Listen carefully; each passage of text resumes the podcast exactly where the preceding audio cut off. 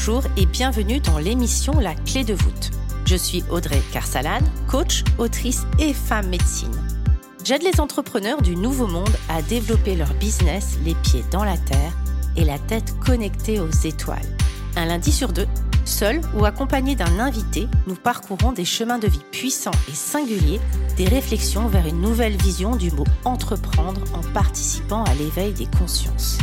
La clé de voûte, le trait d'union entre le monde visible et invisible de l'entrepreneur conscient de ses actions et à l'écoute de son intuition.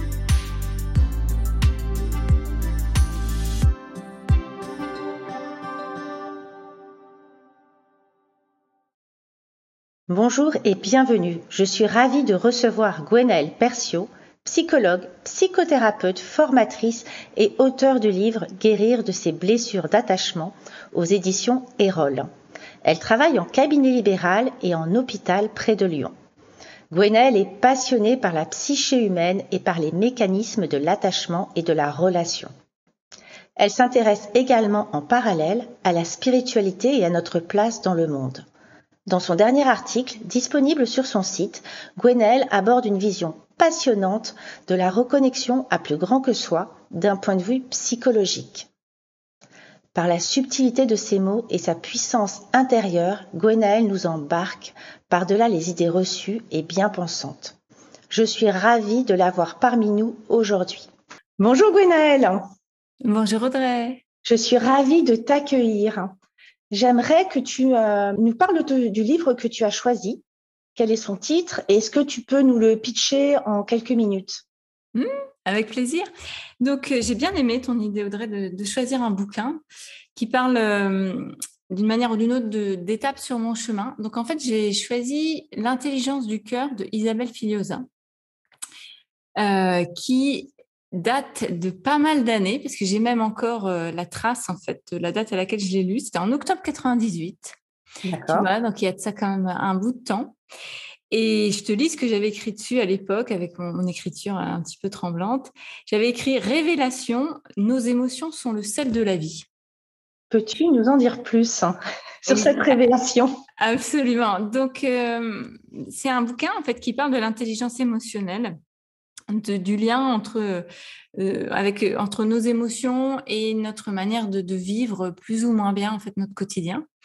Et ce bouquin, je l'ai acheté à l'époque euh, parce que donc j'avais 21 euh, ans exactement, et j'étais bien empêtrée avec pas mal de difficultés de vie, notamment au boulot. En fait, je venais de démarrer un, premier boulot après une, école de commerce, c'est comme ça que j'ai commencé moi.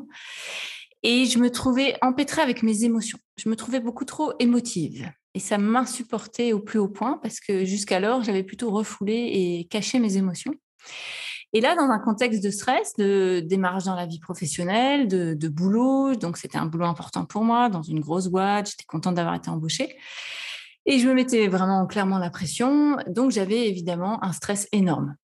Et ce stress faisait que je, je fondais en larmes bien plus souvent que je n'aurais voulu face notamment à mon chef, ce qui était d'autant plus euh, euh, perturbant pour moi, t'imagines bien. Et donc à l'époque, en fait, euh, avec mon cerveau bien cartésien, que j'ai toujours, mais à l'époque il était quand même prédominant, j'ai essayé de trouver une solution à mon problème, qui était mes émotions débordantes. Donc je suis allée à, à, la FNAC, je me souviens, c'était à Paris à l'époque, dans le rayon développement personnel et je me suis dit, il y a forcément une solution miraculeuse à mes problèmes d'émotion. Et je suis tombée sur ce livre, tu sais comment ça se fait, c'est toujours un peu des hasards qui n'en sont pas. Euh, qui m'a interpellée. À l'époque, je ne connaissais rien à tout ça. Et ça m'a tout de suite parlé. Intelligence du cœur, il y avait des sous-titres qui parlaient de confiance en soi, créativité, aisance relationnelle. Et quand j'ai lu ça, ça a été un peu un, eureka, tu sais, les, portes s'ouvrent, quoi. C'est Moïse et, la, la, mer se s'ouvre en deux et je peux enfin avancer, quoi. Parce que j'ai compris, en fait, ce jour-là, du haut de mes 21 ans et avec tous mes blocages euh, émotionnels, que euh, j'avais vécu des trucs durs hein, et que c'était un peu normal que j'aille pas si bien que ça, en fait, contrairement à ce que je pensais. Et que le fait de m'effondrer de temps en temps, c'était pas signe de, folie ou d'insuffisance, c'était juste signe de voilà d'une sensibilité bien normale, redéclenchée par un stress euh, du présent. D'accord. Merci beaucoup pour cette explication j'aimerais qu'on commence à, parler et à revenir finalement à quel genre de petite fille tu étais avant de parler justement de ton école de commerce Quel genre de petite fille tu étais et euh, sous quel filtre tu voyais la vie? Hmm. euh, Je me souviens pas tant que ça en fait. Hein. Il y, a toute une partie qui est quand même un peu, tu vois, encore dans le brouillard, que, j'ai récupéré peu à peu, que je récupérerai peut-être encore, je sais pas. Mais euh, je crois que j'étais une petite fille euh, à la fois euh, ouverte de découvrir des choses, ça j'ai pu le voir sur des photos, tu vois, dans le regard et le sourire. Et en même temps, je pense que j'avais déjà pas mal de craintes petites. Parce que moi, j'ai grandi dans une famille où il n'y avait pas beaucoup d'émotions, pas beaucoup de tendresse. Hein, C'était quand même assez froid. Et, je crois que ma mère m'a toujours un peu fait peur. Donc, je pense qu'il y a eu aussi une partie de moi très tôt qui était un peu, tu vois, radar branché, radar activé, et une forme de vigilance que j'ai conservée très longtemps. J'ai mis longtemps à détendre cette partie-là, tu vois. De vigilance, c'est-à-dire? Bah, De vigilance par rapport à l'extérieur. Hein, qu'il pouvait arriver quelque chose, que la vie n'était pas forcément euh, toute tranquille. C'est ce qu'on vit en fait souvent quand on a des parents, tu vois, qui sont pas super présents ou du coup, on, enfin, pour pas parler en on, mais en jeu. Moi, c'est ce que j'ai vécu. Quoi. Mes parents n'étaient pas très présents et j'étais insécure en fait à l'intérieur. Hein. Euh, ensuite, je me suis intéressée à l'attachement quand je suis devenue adulte et, et, j'ai compris plus tard. Mais à l'époque, c'était bien ça. C'était une forme d'insécurité, tu vois, déjà présente. Mmh euh, qui faisait que je faisais attention à ce qui pouvait arriver euh, à l'extérieur pour me protéger. Alors, je n'ai pas vécu une maltraitance, toi, concrète, factuelle, on va dire, mais plutôt des, carences, hein, ce qu'on appelle des traumas d'omission en psychologie. C'est-à-dire, c'est, c'est quand on n'a pas reçu ce dont on aurait eu besoin. Hein, on pense souvent que les traumatismes, c'est avoir été battu, abandonné, violenté, etc. Mais les traumatismes, c'est pas que ça. C'est aussi, et finalement bien plus souvent, quand on n'a pas eu quelque chose. Hein, quand on a, on a manqué, quoi. Oui, ou des non-dits, mais bon, c'est pas forcément. C'est ça. Voilà. Donc, je crois que ces carences-là ont créé une partie de moi quand même, oui, insécure, ça c'est sûr, et plutôt dans cette vigilance anxieuse, tu vois. D'accord. Et comment cette petite fille, finalement, elle a, elle a grandi, elle a navigué jusqu'à justement cette école de commerce?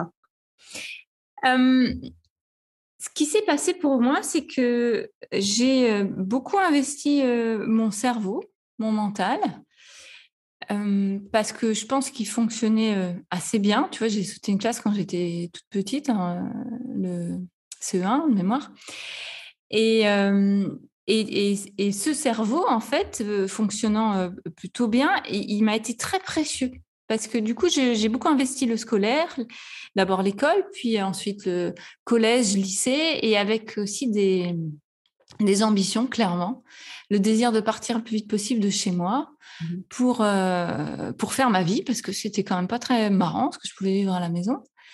Surtout que quand j'ai 16 ans, je perds ma mère, en fait. Hein. Il se passe ça à ce moment-là aussi de mon adolescence. Donc, ça, évidemment, c'est un, gros traumatisme, surtout que euh, les deux ans euh, précédant sa mort, euh, elle était malade d'un cancer.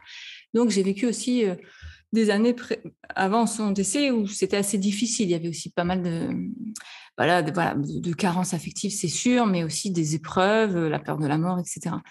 Donc, toute cette période d'adolescence en particulier, moi, c'est grâce à mon mental, on va dire mon cerveau, mon investissement dans les études, un peu les copains, mais pas tant en fait. Hein. Euh, les lectures aussi, tu vois, moi, j'ai commencé à écrire très, à, écrire, à écrire aussi, mais à lire. Avant, avant d'écrire, j'ai d'abord lu. Euh, très tôt. Et ça m'a beaucoup aidé. Je dévorais les bouquins euh, déjà, euh, alors à l'adolescence, c'est sûr, et de mes souvenirs qui sont un peu flous, mais aussi à l'enfance. Et ça, ça m'a permis, tu vois, de, traverser cette période-là. Et c'était des livres qui étaient plutôt des romans qui t'embarquaient quelque part, ou c'était des livres justement qui faisaient travailler ce côté cartésien hein? C'était, je lisais des romans, ça c'est certain, mais je lisais aussi beaucoup. Je me souviens de la mythologie. J'étais passionnée pendant tout un temps de mythologie grecque et, romaine. Euh, je trouvais ça fascinant, ces histoires de dieux, de déesses, euh, ces récits, ces épopées. J'y trouvais, je pense, en fait, d'ouverture, tu vois, sur, euh, sur autre chose aussi, peut-être des, solutions, en tout cas des énergies. Et j'ai eu aussi toute une période de lecture, hein, ça c'est un peu moins drôle, mais où j'étais fascinée par les camps de concentration, la Shoah, tout ce drame de l'histoire de l'humanité. Ça, c'est probablement lié, à mon avis, à une vie antérieure, je pense, pour avoir une fascination si tôt. Euh, et, euh, et peut-être qu'aussi ça venait aussi en écho de ce que je pouvais vivre, euh, sans toute proportion gardée, bien sûr, mais quand même de, de voilà de l'adversité. D'accord. Ok. Merci beaucoup. du coup, si j'ai bien suivi, tu as fait une école de commerce. Voilà. Je sors du bac et, et je, je m'oriente vers une prépa HEC et après une école de commerce à Nancy. Et là, clairement, c'était pour euh, plaire à papa. c'était pour répondre aux attentes de mon père. Hein, euh, c'était, je pense, assez inconscient à l'époque. Euh, pour être reconnu par lui, en fait. Hein, parce que moi, j'ai eu un père qui était quand même assez absent. Même après le décès de notre mère, il n'était pas vraiment plus présent. Donc, j'ai grandi avec ce manque de regard, tu vois, d'un de, d'un père. Et toute la validation narcissique que tu trouves souvent dans le regard du père, en fait. Donc, euh, j'ai choisi cette voie-là parce que mon père était lui-même dans cette voie, hein, était ingénieur commercial et il investissait beaucoup la réussite, l'argent, le matérialisme, etc. Donc, naturellement, euh, bah, je me suis orientée vers ça. Euh, puis, j'avais des facilités en maths, en éco, tout ça. Donc, c'était une voie assez facile finalement. j'ai fait ces études qui m'ont plu, hein, c'était assez, assez chouette, j'ai appris des choses, c'était divertissant, c'était aussi la vie un peu légère, on va dire. Et puis, j'ai embrayé sur euh, une première carrière qui a duré dix ans à peu près de marketing, notamment à Paris, mais pas que. J'ai aussi vécu à l'étranger. Je travaillé dans des, plutôt des grosses boîtes agroalimentaires et dans ce milieu qui aujourd'hui me paraît tellement loin de mon quotidien, mais qui était chouette aussi. Franchement, j'ai rencontré des gens vraiment euh, sympas, euh, d'autres moins, moins intéressant, c'est sûr, mais euh, ça m'a permis de voyager, de, vivre une vie parisienne sans enfants, avec des moyens financiers sympas pour faire plein de choses. C'était une première partie de, vie d'adulte, on va dire, qui, qui, m'a aussi confrontée à, tu vois, à mes limites, en fait. Hein. L'épisode que je te racontais tout à l'heure avec le bouquin L'intelligence du cœur, c'était ça déjà, hein, les limites de ma structure que je croyais être assez solide. Et puis, je me suis rendu compte qu'en fait, bah, pas tant que ça. Ça m'a amené en psychothérapie, en fait, tout de suite. Hein. Moi, j'ai vu mon premier psy, j'avais euh, bah, l'âge où j'ai acheté le bouquin, 21 ans. J'avais aussi des troubles du comportement alimentaire à ce moment-là, donc euh, signe que j'allais pas bien quand même. Et donc très vite, je suis allée dans, dans, dans ce domaine euh, incroyable de la connaissance de soi. D'accord. Et qu'est-ce qui finalement t'a fait te reconvertir et quitter le marketing pour partir effectivement en psychologie En fait, assez rapidement, au bout de quelques années de mes postes de marketing, je me suis rendu compte que euh, c'était sympa. Il y, il y a quelque chose de très fun dans le marketing. Hein. Tu, toi, tu fais des, tu vas sur des tournages de pubs, tu travailles avec des graphistes, des designers. Enfin, il y a des choses quand même qui sont assez fun. Mais assez vite, quand même, euh, bon, il y avait une petite part est, qui est née. Et puis surtout, et c'est ça qui a été décisif, c'est que en travaillant sur moi, en fait, en, allant en psychothérapie, euh, et en fait, j'ai jamais cessé d'aller en psychothérapie depuis ces 21 ans, avec des périodes d'arrêt quand même, mais bon, euh, je me suis rendu compte que ça, c'était un métier, waouh, passionnant. En fait, tu vois, au bout de un ou deux ans de, psychothérapie, euh, je me souviens de ce moment où je me je suis sortie du cabinet de ma psy et je me suis dit, mais ça, c'est génial comme métier, ce qu'elle fait, en fait c'est passionnant. Moi, j'adore comment elle m'aide. Et ça, ça, a fait naître une, petite graine en moi d'un intérêt pour un monde que je connaissais pas du tout, hein, parce que dans mon milieu familial, euh, les psys, euh, c'était pour les fous, quoi. Hein. Euh, et ça m'a donné envie, non pas de devenir psy tout de suite, mais en tout cas de creuser ces histoires de d'émotions, de relations compliquées, de répétitions de schémas, etc., que je découvrais petit à petit en lisant des bouquins. Parce qu'à partir de ce moment-là, tu vois, donc ça a commencé avec Isabelle Filosa, et puis après, ça n'a jamais cessé, en fait, mmh. hein, les bouquins de, psycho.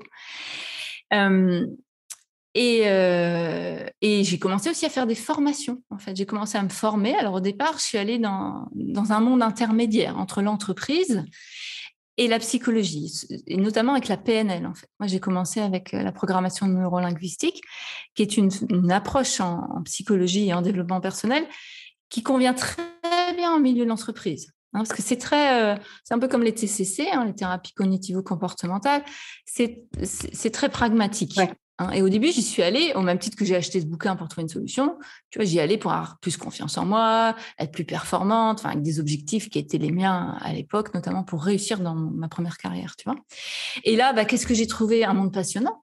Des gens passionnants, euh, des gens qui étaient thérapeutes, psychologues, qui m'ont ouvert sur ce nouveau monde que je connaissais pas. Et puis de fil en aiguille, donc j'ai fait tout le parcours de PNL, hein, technicien, euh, praticien, maître praticien de mémoire. Et puis après, j'ai découvert bah, l'hypnose euh, et surtout la fac de psycho, en fait. À un moment, je me suis dit, mais est-ce que, est-ce que j'ai pas envie d'aller vraiment plus loin et de changer de métier? Et c'est là où je me suis inscrite à la fac de psycho. Donc, euh, je travaillais encore, hein, puisque j'ai fait toutes mes études, sauf les tout derniers mois, en faisant encore du marketing. Donc, je l'ai fait avec l'Institut d'enseignement à distance, qui est à Paris 8. Euh, en recevant mes cours euh, en début d'année, à l'époque, des énormes bouquins, des trucs de waouh, quand tu les voyais arriver, tu avais un peu peur. Et puis, tu rendez-vous euh, à des partiels à la fin de l'année, en gros, avec quelques rendez-vous de TP à la fac pour quand même voir quelques profs et quelques camarades, et c'est tout. Et donc, j'ai fait mes sept ans d'études comme ça. D'accord, donc il y avait une légère, énorme motivation. Énorme motivation, mais c'est ce qu'il fallait, hein, parce que c'est vrai que c'était quand même, des fois on me dit, mais comment tu as fait? Franchement, je réponds souvent, je sais pas. j'ai fait en fait, tu vois, j'ai fait année après année. J'étais pas sûre d'aller jusqu'au bout quand j'ai démarré. Je trouve ça juste passionnant. Si je m'étais arrêtée à la licence, ça aurait été déjà génial. Et puis c'était passionnant. Moi, j'ai toujours aimé apprendre. Euh, je j'arrive à, tu vois, à, me dissocier entre guillemets, c'est les bons côtés de la dissociation pour faire deux choses en même temps, parce que j'étais dans deux mondes, en fait, Audrey, dans ces époques-là. Hein. J'étais à la fois en, marketing, un peu dans le bling-bling, tout ça. Et en même temps, je faisais ces études de psycho, je faisais des stages aussi. Hein. donc, je faisais mes stages sur euh, mes congés maternité, mes RTT. Enfin, c'était un peu dingue, c'était un peu schizophrénique, on dirait, tu vois. Et ça, c'était aussi grâce à mes capacités, entre guillemets, de dissociation liées à mes traumatismes. Mais, mais en ça, c'était intéressant. Donc, j'ai avancé comme ça, d'année en année, quoi ce qui a permis finalement de commencer à créer un lien qui me fait un parfait enchaînement euh, entre un monde très cartésien et un monde plus subtil. Euh, le podcast, le podcast, j'ai choisi de l'appeler la clé de voûte, qui est en fait mmh. le lien, le pont, le trait d'union entre le monde visible et invisible. Euh, si on va sur ton site et qu'on découvre certains articles que tu as écrits, tu parles notamment d'avoir les pieds euh, bien ancrés dans la terre et la tête dans les étoiles. Et euh, j'avais envie de que tu nous dises justement comment tu fais pour relier ces deux mondes, parce que je sais que tu as un attrait pour la spiritualité, et comment toi tu gardes tes pieds ancrés dans la terre et la tête dans les étoiles. Hmm. Effectivement, euh, moi, j'ai l'impression d'avoir basculé, tu vois, deux fois dans un nouveau monde, entre guillemets. La première fois que j'ai euh, basculé, bah, c'est quand je suis passée effectivement du monde du, commercial euh, au monde de la psychologie, hein, en devenant donc progressivement de plus en plus sachante de ça et surtout en l'expérimentant et en devenant un jour donc psychologue. Ça, c'était, on va dire, mon, mon, premier basculement évidemment important. Et puis le deuxième, c'est effectivement quand quand je me suis ouverte à un monde plus subtil, qui est le monde de la spiritualité, hein, qui est encore un autre monde, parce que on, peut, on peut œuvrer dans le domaine de la psychologie et être quand même euh, assez euh, éloigné du subtil. Hein. Je suis d'accord. Euh, parfois, il y a des... Voilà, il peut y avoir des collègues qui peuvent être pour le coup, un peu trop les pieds sur terre, entre guillemets, et, pas avoir forcément un attrait sur euh, moi, cet attrait pour le plus vaste, c'est le subtil. Je crois qu'en fait, je l'ai toujours eu, on va dire. Hein. Euh, j'ai parlé de révolution tout à l'heure, mais c'était une révolution qui s'est faite sur un terreau déjà là, on va dire. Hein. Euh, ça, je crois que c'est lié à une forme de sensibilité que j'ai toujours eue. C'est lié aussi au fait que, bah, voilà, quand, je suis ado, je, ma mère décède, et ça, évidemment, c'est un, choc important qui ouvre des portes, en fait. Et puis ensuite, il y a eu, quand je suis devenue une fois que j'étais psychologue, je me suis rendu compte que la psychologie ne suffisait pas, hein, qu'elle suffisait pas à, éclairer les, problématiques des gens, mais surtout à les apaiser en fait. Euh, et parallèlement, moi, la psychologie ne m'a pas suffi à m'apaiser. Je suis allée chercher d'autres choses dans des domaines plus subtils. Moi non plus, c'est exactement ça. Et, quelque part, j'ai retrouvé, j'ai réouvert, on va dire, des, perceptions que j'avais eues enfant, comme je pense tous les enfants, on a nos perceptions ouvertes quand on est enfant, qui ont été très, très ouvertes, mais de manière très brutale quand ma mère est décédée, hein, parce que je pense que là, j'ai eu accès en fait à des perceptions qui m'ont fait très peur, que du coup, après, j'ai fermé. Et puis ça, j'ai réouvert après, tu vois. Et, les perceptions qui se sont ouvertes de manière très brutale quand ma mère est décédée, j'ai envie d'en parler, je pense que ça peut être important. Euh, clairement, moi, j'ai senti en fait l'âme de ma mère, le fantôme de ma mère, on pourrait dire, autour de moi euh, après son décès. Euh, et, c'était tétanisant pour moi. Hein. C'était absolument effrayant. Ça n'avait rien de soutenant parce que j'avais seulement 16 ans et surtout parce que personne ne m'avait jamais ouvert à ce monde-là. Donc c'était juste de la peur, en fait, brute. Donc j'ai fait inconsciemment ce qui était absolument adapté, c'est que j'ai fermé les portes en disant je ne veux pas sentir ça. Hein. Euh, et j'ai, comme je l'ai indiqué tout à l'heure, euh, accédé à mon, mental en priorité et j'ai euh, investi celui-ci pour, pour survivre en fait. Sauf que ben voilà, quand, quand tu as vécu ça et que tu as senti ça, ben, ça revient. Et quand c'est plus apaisé, ça peut revenir, mais de manière constructive. Hein. Donc, je me suis intéressée en fait, ou sont venus à moi aussi, hein, c'était des cadeaux, tu vois, des, sujets autour du chamanisme notamment, ça assez tôt, hein, quand j'étais encore dans mon ancienne vie en marketing, quand j'avais une vingtaine d'années, j'ai découvert notamment le film Blueberry de Yann Kounen, hein, où il relate ses expériences sous euh, ayahuasca. Et on voit ses visions avec des fractales, etc. Et j'avais trouvé ça, mais juste fascinant. Je me souviens être sortie de ce film en disant, waouh, il y a autre chose qui existe en fait. Mais ça, je l'ai mis un peu à nouveau sous le tapis pendant un certain nombre d'années, parce qu'à l'époque, j'étais pas mûre pour ça. Il y a eu d'autres petites expériences de ce type-là, hein, mais celle de Kounen, elle était quand même très marquante.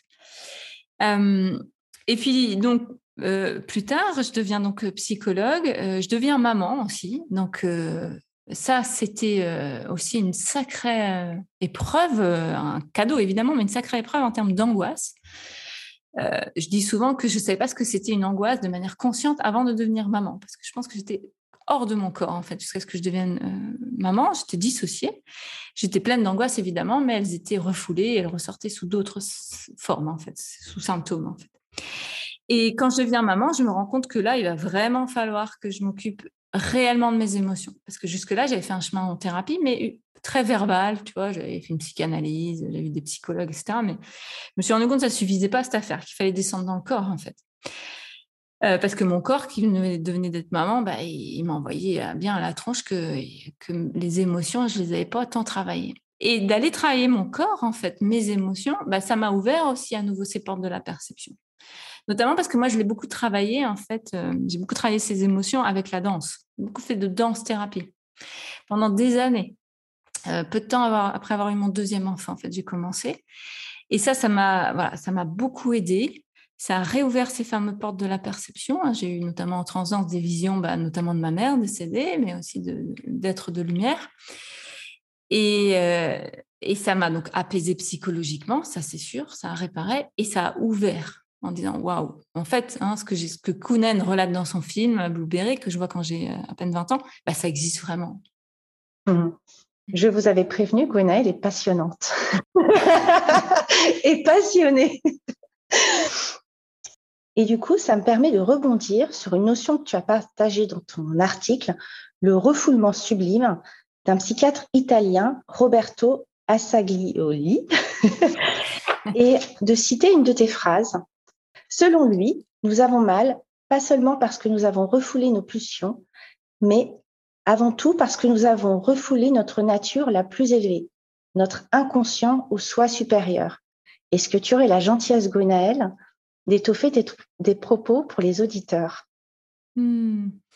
Oui, alors le refoulement du sublime, c'est effectivement une notion que j'ai trouvée passionnante quand je l'ai rencontrée, euh, parce qu'on parle euh, plus classiquement du refoulement des pulsions. On a beaucoup entendu ça avec euh, Freud, la psychanalyse, qui sont quand même les bases de la psychologie, que l'être humain, il va refouler des choses très obscures à caractère sexuel, a priori selon la psychanalyse, et, tout cela, ça sous-entend que l'être humain serait un être en fait assez noir et, obscur dans ses, dans ses tréfonds, on va dire. Peut-être. Je ne sais pas, c'est possible. Mais en tout cas, moi, j'ai aussi envie d'amener un autre point de vue. Donc, c'est le point de vue qu'amène ce, psychiatre italien, que l'être humain, c'est aussi un être de lumière. Un être qui est fait, selon moi, aussi avant tout d'amour, hein, de paix et de, capacité de compassion pour l'autre. Et c'est ce qu'appelle le sublime, en fait. Euh, euh, ce, psychiatre italien, c'est ce qu'il appelle le sublime, c'est-à-dire que pour lui, à l'intérieur de nous, il y a cette grande partie lumineuse qu'il appelle donc le, soi euh, supérieur, qui est au service de notre développement. Moi, souvent, j'utilise une, métaphore qui est assez euh, parlante, je crois, du soleil, en fait. Je dis souvent qu'à l'intérieur de nous, on a un grand soleil qui brille tout le temps. Quoi qu'il arrive, il est là et il brille. Mais la vie n'étant pas toujours facile, on peut parfois avoir des éclipses solaires, c'est-à-dire qu'on va vivre des difficultés, hein, des, choses euh, parfois même très très dures, hein, qui vont obscurcir ce soleil, mais temporairement. Hein. ce qu'on souhaite, c'est qu'à un moment, bah, le, les ombres s'en aillent et que le soleil revienne. Mais c'est pas parce qu'à un moment il fait presque noir à cause de l'éclipse que le soleil a cessé de briller. Et c'est ça le refoulement du sublime. C'est qu'à l'intérieur de nous, il y a cette partie sublime, cette partie lumineuse, cette partie naturellement tournée vers l'autre. C'est ça. Il y, a, plein de, des philosophes qui en parlent, mais aussi des psychologues, hein, notamment les psychologues de l'attachement, qui est un domaine qui me passionne. Et Bolby euh, disait ça hein, dans ses écrits. Il disait que l'humain est naturellement câblé pour être en lien avec l'autre, hein, pour, être dans la relation. On est fait pour ça.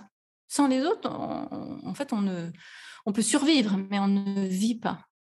Bon, là où va plus loin euh, cet auteur et puis plein d'autres, c'est que euh, on n'est pas seulement là pour être en lien avec les autres, on est là aussi pour être des êtres de, de, lumière, en fait, des êtres spirituels. C'est ça qu'on appelle le refoulement du sublime. Je te remercie beaucoup parce que justement, je trouve ça très intéressant. Quand tu parles justement de, cette déconstruction où tu es passé du monde matérialiste à un monde déjà un peu plus euh, euh, connecté sur soi, avec la psychologie que derrière, tout en gardant ces notions fondamentales et tout ce que tu as appris, tu es venu conjuguer avec le spirituel, tu, tu montres un petit peu cette évolution possible et cette reconnexion que notre monde a tendance à oublier. Tout doit être mmh. rationalisé, tout doit être expliqué. Et bon, du coup, pour moi, on se déconnecte à quelque chose de plus subtil et d'invisible.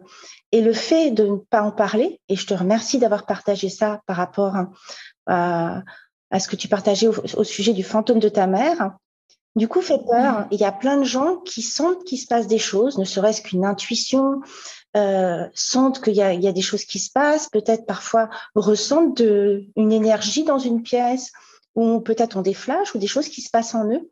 Et comme c'est jamais expliqué, ou c'est stigmatisé, du coup, ça peut faire peur, alors que les deux mondes peuvent complètement coexister et qu'on peut être complètement euh, rationnel, avec des diplômes même qui peuvent tendre à rassurer euh, ce monde cartésien, mmh. et en même temps avoir toute cette dimension qui, moi, je trouve, rajoute de la magie.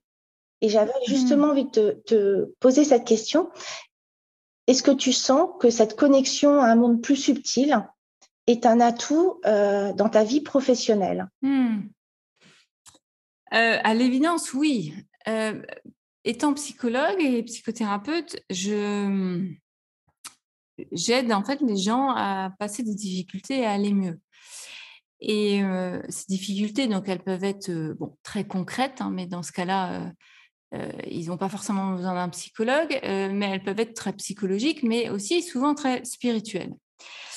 Dans le sens que il y a des gens qui peuvent aller mieux d'un point de vue psychologique, c'est-à-dire avoir par exemple dépassé l'anxiété, la tristesse, des colères non maîtrisées, des choses comme ça, mais ne pas encore être totalement heureux, hein, dans le sens, alors le, bonheur, heureux, tout ça, c'est des mots parfois un peu galvaudés, mais dans le sens de la joie, parce que pour moi, ce qui, ce qui est vraiment important finalement, c'est pas tant d'être heureux, parce que ça peut aussi vouloir rien dire, mais c'est de recontacter la joie.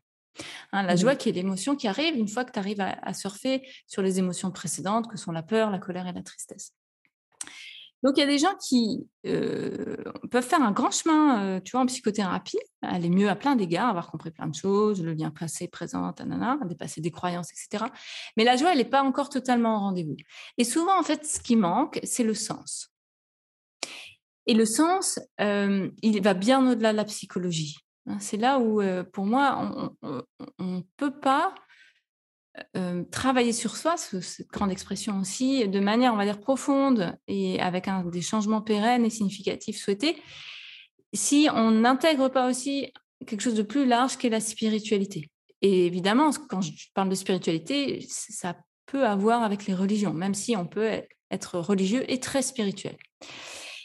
Mais on peut être aussi religieux sans être spirituel, finalement, je pense. Donc, ce que j'entends par spiritualité, c'est quoi? C'est une connexion à, à autre chose que notre petit moi, que nos, blessures, hein, même une fois qu'on les a nettoyées et apaisées. C'est vraiment une ouverture sur euh, finalement à quoi sert ma vie, quel est le sens de celle-ci, pourquoi je suis là, qu'est-ce qui fait que je me suis incarnée dans, cette, dans ce corps-là, à ce moment-là, à cet endroit-là, et qu'est-ce que j'ai à faire de ça? Donc c'est ce qu'on appelle aussi la mission de l'âme souvent.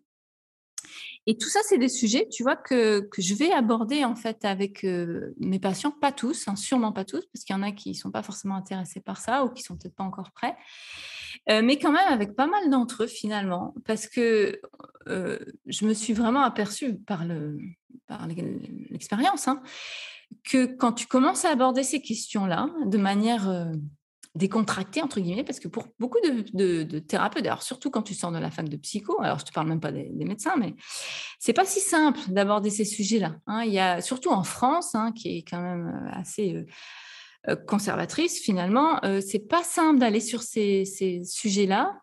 On, peut avoir l'impression en tant que thérapeute qu'on sort du cadre. Pour moi, non. Au contraire, on est en train de l'ouvrir, ce cadre, mais l'ouvrir de manière vraiment euh, belle et surtout au service du processus de, pas seulement de guérison de la personne, mais d'expansion de sa conscience. Donc déjà, en parler, c'est beaucoup, hein, de, parler du sens de la vie, de pourquoi, pourquoi on est là, aussi des, grandes, des grands enjeux existentiels. Hein. c'est Irving Yalom qui est un, psychiatre américain que j'adore, qui parle des enjeux existentiels que sont la mort, la liberté, euh, l'isolement et euh, il m'en manque toujours un, je ne sais plus, je le retrouverai. Donc, les grands enjeux existentiels, ce sont des, sujets qu'il faut, enfin, qu'il faut, en tout cas, je pense qu'il est important d'amener en thérapie. Donc, ça, c'est la première chose, parler de tout ça, les amener. Euh, et, ensuite, on peut même aller plus loin. Hein. Moi, avec mes patients, je vais les encourager, euh, si, évidemment c'est euh, adapté, hein, de faire des, lire des, livres sur le chamanisme, par exemple, de, regarder des, vidéos d'être de lumière entre guillemets, des gens inspirants, tu vois, qui vont apporter une autre énergie, voire même d'aller faire des stages, de faire des retraites, hein, d'ouvrir un peu leur chakra, comme on dit. Euh, c'est-à-dire qu'une fois qu'ils sont un peu plus la terre dans les, pieds dans la terre, pardon, qu'ils puissent un peu ouvrir la tête dans les étoiles. Et ça, souvent, bah, c'est étonnamment euh, euh, accueilli par, les patients avec, avec joie, en fait. Je dis étonnamment parce qu'on peut avoir peur au début de leur réaction. Mais en fait, si on le fait, on se rend compte que les patients, ils attendent que ça, de parler d'autre chose. Et puis peut-être aussi que c'est la magie de la façon dont on en parle, si on dé, justement tu désacralises tout ça et les mots qui sont utilisés pour en, pour en parler aussi tout simplement. Mm-hmm. Il y a parfois des certaines lourdeurs ou des peurs qui sont euh, qui tournent autour euh, de ce non connu, ce non visible, ou simplement se poser la question, mais de qu'est-ce que je viens faire là, pourquoi je suis incarnée maintenant, mm-hmm. et cette mission d'âme ou cette mission de vie, hein, mm-hmm. peu importe, dont tu parlais, et du coup, j'avais envie de te poser la question. Euh, quel conseil tu donnerais à des gens qui se sentent un peu appelés par ce monde euh, subtil, hmm.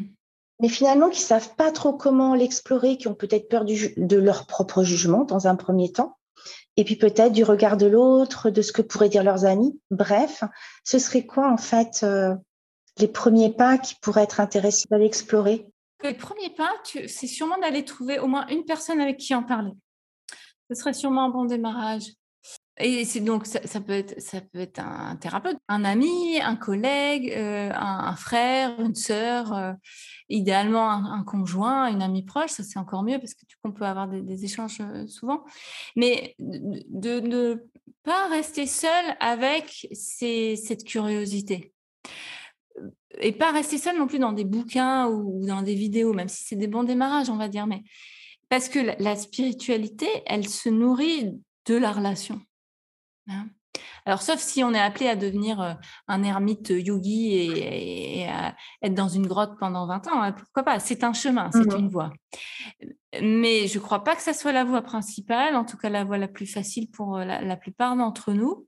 Je crois qu'on est avant tout des êtres de relation et que quand on voilà et que quand on arrive en fait à, à connecter avec au moins une personne, et même si c'est qu'une personne au début, euh, sur ces sujets-là, après, ça va. Il faut faire confiance au processus énergétique, c'est-à-dire qu'après vont venir d'autres, d'autres personnes, d'autres cercles. Hein. On va rencontrer euh, au fil des, rencontres bah, de plus en plus de gens, et puis après, on, va se nourrir de ça. Et ça, ça fait grandement grandir. Hein. Moi, on a fait ensemble un stage TT euh, Audrey en chamanisme. C'était magnifique d'être cette communauté de, femmes euh, qui, pouvons voilà partager entre nous nos valeurs, nos convictions, et du coup aller plus loin. Moi, effectivement, je trouvais ça extraordinaire, parce que ça faisait longtemps que j'en avais pas fait, de sentir cette sororité, ce non-jugement, et cet espace où tu peux être pleinement libre d'aller explorer euh, des parties où tu n'étais pas allé avant, en pleine autorisation. Euh. Donc, c'est vrai que c'était euh, c'était émouvant, c'était beau et c'était mmh. puissant aussi. Vraiment, ça a été une très belle expérience, effectivement. Mmh. Que répondrais-tu si on te disait, Gwenaëlle, tu es perché Je pense que peut-être on te l'a déjà évoqué ou fait comprendre, je ne sais pas. Ouais, fait comprendre. Je ne l'ai jamais eu entendu. Oh, quoique si, mon frère, par exemple. Hein. J'ai un de mes frères à qui j'échange quand même bien. Euh, et, clairement, il m'a déjà dit que j'étais perché. Euh, ce qui est tout à fait normal venant de lui, qui est encore, euh, qui est bien rationnel et, c'est bien ok évidemment. Euh, moi, j'aime bien en fait qu'on me dise quelque part que, entre guillemets, que je suis pas normale ou que je sors du, lot ou du moule. Hein. Il y a une part rebelle en moi qui quelque part aime ça. Le, un des meilleurs compliments qu'on ait pu me faire, c'est ah, vous êtes, c'est le, le, suivant, c'est vous n'êtes pas une psy comme les autres. Ça, moi, j'adore. Hein. ouais, tant mieux. J'ai pas envie d'être une psy comme les autres. Et oui, je suis une psy avec qui on peut parler de, tout et, surtout de sujets qui sont assez inhabituels comme la spiritualité. donc, si perché, ça veut dire avoir la tête dans les étoiles, mais tout en ayant aussi les pieds sur terre, mais c'est super. Je crois que c'est notre nature profonde et qu'on est tous ça finalement, hein, cet équilibre entre, entre terre et ciel. Et en tant que thérapeute, donc accompagnant des gens, euh, voilà, je pense que j'ai une responsabilité entre guillemets dans ce que je vais euh, euh, émaner, quoi, inspirer. Et si je peux ouvrir les, personnes que j'accompagne ou qui m'écoutent ou qui lisent mes livres dans cette direction-là, mais moi je suis ravie. C'est génial. C'est une de mes missions de vie, à mon avis. Hein, c'est de transmettre ça. Et par, par là même, est-ce que ça viendrait pas un petit peu acter le chemin qui a été fait? Tu sais, cette notion, euh, ben oui, effectivement, je suis sortie du moule. Merci de me le rappeler. Ah ouais. Oui, surtout que moi, j'étais quand même bien dans le moule, hein, comme vous l'expliquez. Et heureusement d'ailleurs, hein, que, ça m'a beaucoup aidé d'être dans le moule. Hein. Ça m'a évité de me déstructurer, de me désorganiser. C'était voilà, c'était une voie de vraiment de, de de, structuration et de survie quoi. Euh, et j'y suis, j'y étais bien. Hein. J'étais vraiment bien de chez bien dans ce moule, dans le sens où j'ai adhéré totalement à, à ce modèle-là à l'époque pour ensuite m'en détacher, m'y confronter d'abord et puis m'en détacher. Et aujourd'hui, avoir, euh, sans renier tout ça, avoir une perspective plus large. Donc ouais, je suis d'accord avec ça. Gwenaëlle, qu'est-ce qui fait de toi un être à part? Je crois qu'on l'est tous, vraiment. Hein. Je ne vais, je vais, pas répondre par euh, une fuite, mais euh, vraiment, je crois que on l'est tous, mais parfois on l'ignore en fait. Mmh. On ignore qu'on est tous uniques, singuliers et, et riches d'une couleur à nul autre pareil, comme on dit. Euh, le grand défi, c'est de le découvrir. Et ce serait quoi, du coup, cette singularité? Eh bien, je, je, pense que j'ai que des réponses partielles. Tu vois, je crois que j'ai encore pas mal de choses à traverser pour le, sentir plus finement encore. Parce qu'aujourd'hui, je pourrais être, voilà, que j'ai déjà dit, c'est-à-dire que bah, voilà, dans mon métier, je suis une psychologue un petit peu à part, mmh. avec qui on peut parler de tout ça. Je travaille en psychiatrie où je où j'exerce mon métier de manière très à part, hein, parce qu'en hôpital public, moi, parler de, spiritualité, d'ange et de phénomènes paranormaux, c'est totalement à part. Donc ça, c'est un niveau qui, existe déjà, hein, on va dire. mais je, je, crois que ce qui fait que je suis à part, c'est peut-être plus que ça encore, mais je crois que je l'ai peut-être pas encore trouvé. Vraiment, tu vois, donc rendez-vous dans 40 ans. ou peut-être dans un an, ou peut-être effectivement. C'est ça qui est magique. Euh, moi, j'ai une, je suis persuadée qu'on est là effectivement pour expérimenter. Donc finalement, euh, ce qu'on pense de nous aujourd'hui, ce qu'on pense être euh, notre monde, notre relation, elle va sera plus la même dans 5 ans, dans 10 ans, dans 20 ans, dans 50 ans, pour peu qu'on laisse les portes ouvertes, qu'on s'interroge, qu'on reste curieux à la vie et aux synchronicités qui, qui viennent à nous, en fait. Mmh. Ah oui, ça, ce, point de vue de la curiosité, hein, je l'ai un peu dit tout à l'heure, mais peut-être c'est vraiment important de le souligner. Euh, personnellement, je crois que cette part curieuse de moi, elle m'a beaucoup aidée aussi. Tu me demandais tout à l'heure au début quelle petite fille j'étais et ça ne me venait pas au moment de ta question, mais je crois que je n'ai jamais cessé d'être curieuse. Jamais. Et euh, moi, j'ai toujours été une apprenante. Hein, je, je suis même être de manière excessive, hein, boulimique de, bouquins, de, conférences, de formations. J'essaie plutôt de ralentir, mais il y a une part de moi qui, est très excitée par la vie elle-même, en fait, hein, par euh, la complexité, certes la, dureté parfois, mais aussi la magie de la vie. Hein, c'est pas pour rien que moi je suis passionnée par la psychiatrie et par la folie. Hein, il n'y a rien de plus fascinant. Pour d'autres peut-être il y a d'autres choses fascinantes, mais moi je trouve ça fascinant la folie. Quoi. Qu'est-ce qui fait que quelqu'un à un moment déconnecte au point de, de parfois pas en revenir ou tellement difficilement? Donc ça c'est cette curiosité. Je pense que c'est un, sacré cadeau, hein, pour le coup, je crois que j'ai toujours eu et que j'espère ne jamais cesser d'avoir. Parce que ça te met en action, en fait, tu vois? Moi, ça n'a jamais cessé de me mettre en action pour faire euh, tout ce que j'ai fait dans, ma vie. Oui, puis il y a peut-être un rapport aussi à, à l'audace, à l'émerveillement, ouais. à cette ouverture de, outre le fait de effectivement faire, consommer des formations, etc., moi, ce que je, je fais aussi quand même, on va pas se mentir, hein, il y a aussi le fait de, de garder finalement, est-ce que est-ce qu'il n'y a pas le fait de garder finalement son âme d'enfant et de rester mmh. émerveillé avec tout est possible? On a changé une fois de vie euh, professionnellement, on est mmh. toutes les deux euh, dans, dans une reconversion et peut-être qu'il y en aura encore une autre et puis encore une autre et finalement, il y a ce, est-ce qu'il n'y a pas ce côté, euh, bah, je garde mon âme d'enfant émerveillée et ouverte aux opportunités de la vie mmh. et, à, et, à, ses enseignements? Ouais. Ah oui, je partage cette vision. Euh, je partage cette idée que la, vie euh, peut être semée d'adversité, hein, et, Dieu sait que dans mon métier, je le vois, mais, mais c'est aussi une suite de cadeaux mais à partir du moment où euh, on, le voit comme ça, parce que parfois il faut voir de certaines épreuves euh, euh, que, ce, sont en fait des cadeaux, mais ça c'est pas facile quoi. Hein. Donc l'émerveillement, c'est Mathieu Ricard qui parle beaucoup de ça, un grand grand grand homme, un moine bouddhiste, et il parle beaucoup de ça, de la capacité d'émerveillement. Et pour moi, c'est proche du refoulement de, l'idée du refoulement du sublime dont je parlais tout à l'heure. Hein. beaucoup de personnes ont, refoulé leur capacité d'émerveillement, leur, sens du sublime. Euh, pourquoi? Souvent parce que la vie est ainsi faite que qu'à un moment ils, ils, ont plutôt déprogrammé ça pour pour survivre, mais pas pour vivre en fait. Hein. Donc il faut d'abord revenir à un niveau on va dire de sécurité minimale pour après retrouver la capacité d'émerveillement, qui est comme le soleil, qui a jamais cessé d'être. Hein. C'est le fameux sublime dont je parlais tout à l'heure. Et c'est pour ça que j'adore mon métier, parce que moi, mon métier, ça consiste avant tout à ça. À aider les gens à retrouver ça. Je m'enlève les mots de la bouche, à dire est-ce que c'est pas ça finalement ta mission d'âme, une de mission d'âme, parce que je pense qu'il euh, y en a plein d'autres qui, t'attendent, c'est justement enlever euh, cette éclipse pour faire renaître le soleil et donc faire renaître euh, cette possibilité d'émerveillement et de reconnexion à, à son âme d'enfant en fait. Mmh. Ouais, tout à fait. Ça, m'évoque en fait un, un voyage que j'avais fait euh, en transdanse. Euh, euh, il y a longtemps, hein, c'était dans mes premiers voyages en transdanse, il y a une dizaine d'années.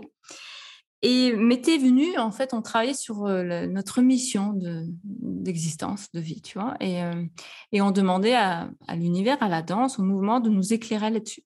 Et moi, j'étais revenue de ce voyage avec le mot accoucheuse d'âme. Alors, même encore aujourd'hui, j'ai un peu du mal à, le dire, à vous le dire, parce qu'il y a une partie de moi qui dit, mais pour qui tu te prends? Bon, si j'écarte mon critique intérieur et que je reviens à ce que j'ai reçu ce jour-là, à l'époque, c'était quand même sacrément mystérieux. Tu vois, j'étais à peine psychologue. Bon, j'étais euh, donc cette jeune maman euh, bien abîmée encore euh, émotionnellement. Donc je voyais pas trop ce que c'était le truc. Quoi. Accoucheuse d'âme, c'est compliqué, ça veut dire quoi? Ça me semblait très égotique aussi. Bon, maintenant, je crois, dix ans après, que euh, oui, il y a, peut-être de ça. Alors, je ne sais pas si l'émotion exacte, et finalement, on s'en fout, mais il y a quelque chose de, le sens d'être en connexion avec l'âme, ça c'est sûr, et d'accoucher de quelque chose hein, qui est probablement ce sublime, cette lumière que nous avons tous. Et, c'est en ça vraiment que moi, je, kiffe mon métier, comme, comme dirait mon fils. Pour rester Jones. Je, c'est un déchirement, Gwenelle. On arrive vers la fin.